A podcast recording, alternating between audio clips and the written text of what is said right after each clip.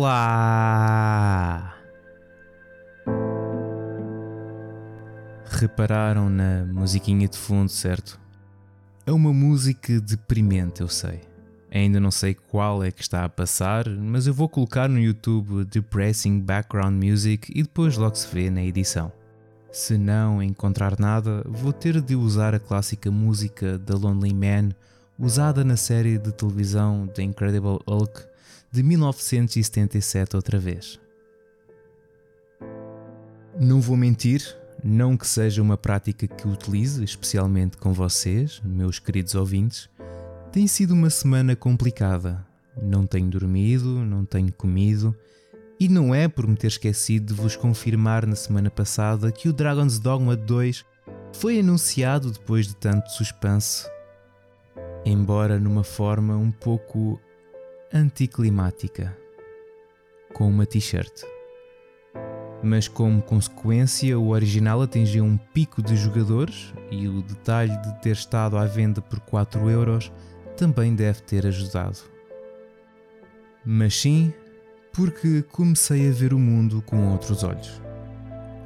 Agora vejo que quando vivia na ignorância era feliz e não tinha noção disso ainda me encontro a matutar se não seria melhor lá ter continuado em vez de conhecer a realidade que nos rodeia.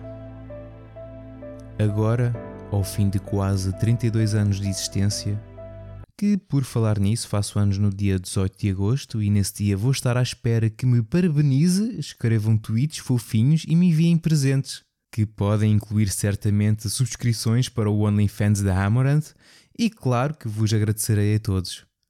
Mas continuando o meu raciocínio, ao fim de quase 32 anos, descobri a verdade. Estive quase 32 anos a viver uma mentira. Uma mentira descarada onde me faziam acreditar ser uma coisa, mas que na realidade é outra. Quase 32 anos até ao presente que envolveu esta semana. A semana onde tudo mudou e a verdade me foi revelada pela minha esposa e não é de todo um tema que tinha guardado para quando não existisse notícias relevantes suficientes na indústria dos videojogos, utilizando-o assim como palha para encher o episódio e ao mesmo tempo os vossos ouvidos de. Isso. Nada. Mas é importante saberem. Eu sei que vos disse que era feliz vivendo na ignorância, mas agora sabendo a verdade, não vos consigo ocultar isto. Vocês precisam de saber. Vocês merecem saber. E não, eu não estou a falar das músicas do Michael Jackson que foram removidas do Sonic 3 no lançamento do Sonic Origins e substituídas por músicas remasterizadas do protótipo do original. Nem da Blizzard que ao lançar o Overwatch 2 irá matar completamente o primeiro e que os jogadores que o detêm irão transferir o progresso e itens para o segundo. Não! Estou a falar de baunilha. Sim, ouviram bem. A baunilha é uma mentira. Sim, eu sei que a baunilha é uma especiaria usada como aromatizante obtida de orquídeas do género vanilla, uma coisa que existe, mas o que é efetivamente uma falsidade é o aroma de baunilha. Aquele encontrado nos mais variados saborosos gelados de aroma de baunilha ou nos iogurtes, pudins e até mesmo em perfumes. Vocês tenham calma, possivelmente estão chocados com esta informação e, e não vos posso censurar. Eu também fiquei. Mas vou-vos pedir que se sentem com firmeza para estarem preparados para o que segue, seja numa cadeira, chão ou no colo do Bobby. Aquele que ainda continua à frente da Blizzard, empresa essa que absorveu a Vicarious Visions para trabalhar na versão remasterizada do Diablo 2 em vez de trabalhar nos remakes do Tony Hawk's Pro Skater 3 e 4. Enfim. E eles que tinham tempo para isso após o lançamento do remake dos dois primeiros, ao contrário da DICE, que alega não ter tempo para outro Mirror's Edge porque precisam de se focar única e exclusivamente no futuro do Battlefield 2042. O aroma da baunilha. Até me custa dizer isto, não só pela gravidade desta informação, mas também porque me causa vômitos. Deriva da secreção de castores, e eu, como sou uma pessoa medicamente diagnosticada como estúpido, fui ver o significado da palavra secreção. Não que não soubesse o seu significado, mas a esperança é a última a morrer. E descobri que significa destilação, filtração e segregação de líquidos orgânicos pelas glândulas. Um pouco confuso com estas palavras, fui pesquisar mais a fundo na matéria. E além de ter descoberto que o Miyazaki confirmou que o próximo jogo da Front Software está quase pronto, e de eu ser capaz de colocar as mãos no fogo e até mesmo comer um gelado de aroma de baunilha, que é um novo Armored Core. Descobri o site www.greensavers.sap.pt, onde explicam que o cheiro a baunilha que sentimos é, na realidade, o cheiro dos órgãos genitais de um castor. Isto porque o aroma da baunilha deriva do castório, secreção produzida por este animal. Os químicos que os castores usam para marcar o seu território têm o aroma a baunilhado e é utilizado por alguns fabricantes de perfumes como componentes dos seus produtos e por cientistas alimentares como ingrediente natural de receitas. O aroma de baunilha não é então típico de uma região, mas sim resultado da dieta exclusiva de folhas e cascas dos castores. A recolha do castório pode revelar-se num esforço complicado. As duas glândulas secretoras do castor estão localizadas entre a pelvis e a base da cauda. Devido à sua proximidade com as glândulas anais, o castório resulta muitas vezes numa combinação de secreções glandulares anais e urina. Pode-se ordenhar as glândulas anais para conseguir extrair o fluido, o que nós pensávamos ser um bom crepe com fruta e uma bola de gelado de aroma à baunilha, era na realidade um bom crepe com fruta e uma bola de nhanha das glândulas anais de um castor. E amigos, este segmento foi. Sabias que. Depois disto, não voltei a ser o mesmo.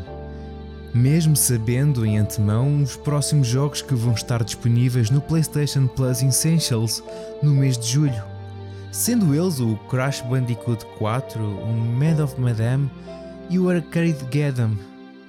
Nem consegui ficar feliz pelo Fall Guys que depois de 48 horas do mesmo ficar free to play, conseguir amealhar 20 milhões de jogadores.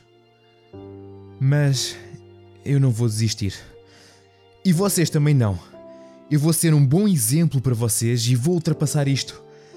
Tal como a Xbox Series ultrapassou novamente as vendas da PlayStation 5 no Japão entre 13 a 19 de junho.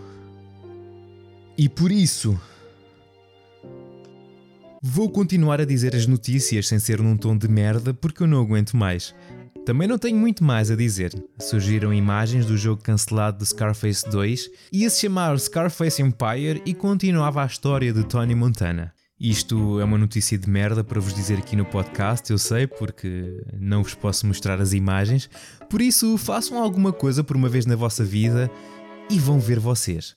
Tony iria para Vegas, onde passaria a construir o seu próprio império de droga, desta vez envolvendo-se igualmente na gestão de casinos o jogador podia aproveitar-se do deserto à volta de Las Vegas para receber produtos ilícitos, esconder cadáveres, etc. Coisas normais da vida, vocês sabem.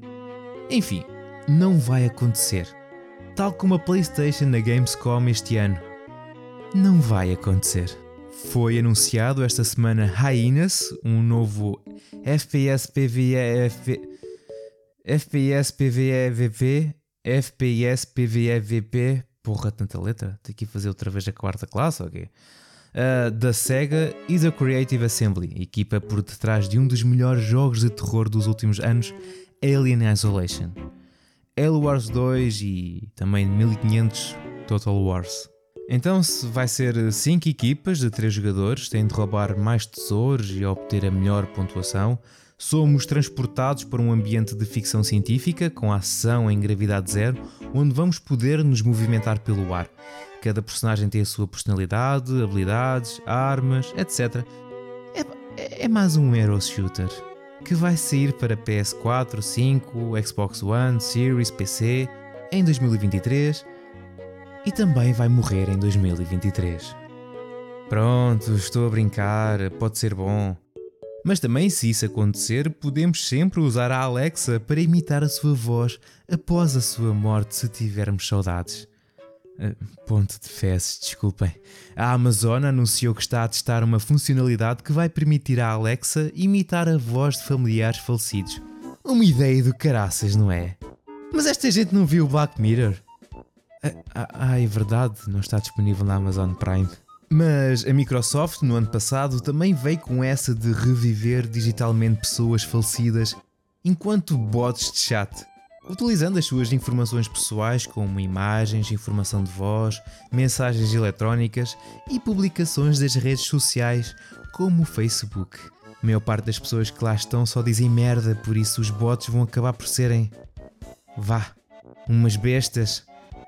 Não acredito que seja essa a imagem que eu vou querer da minha avó. Sabem de outra coisa que eu não preciso na minha vida?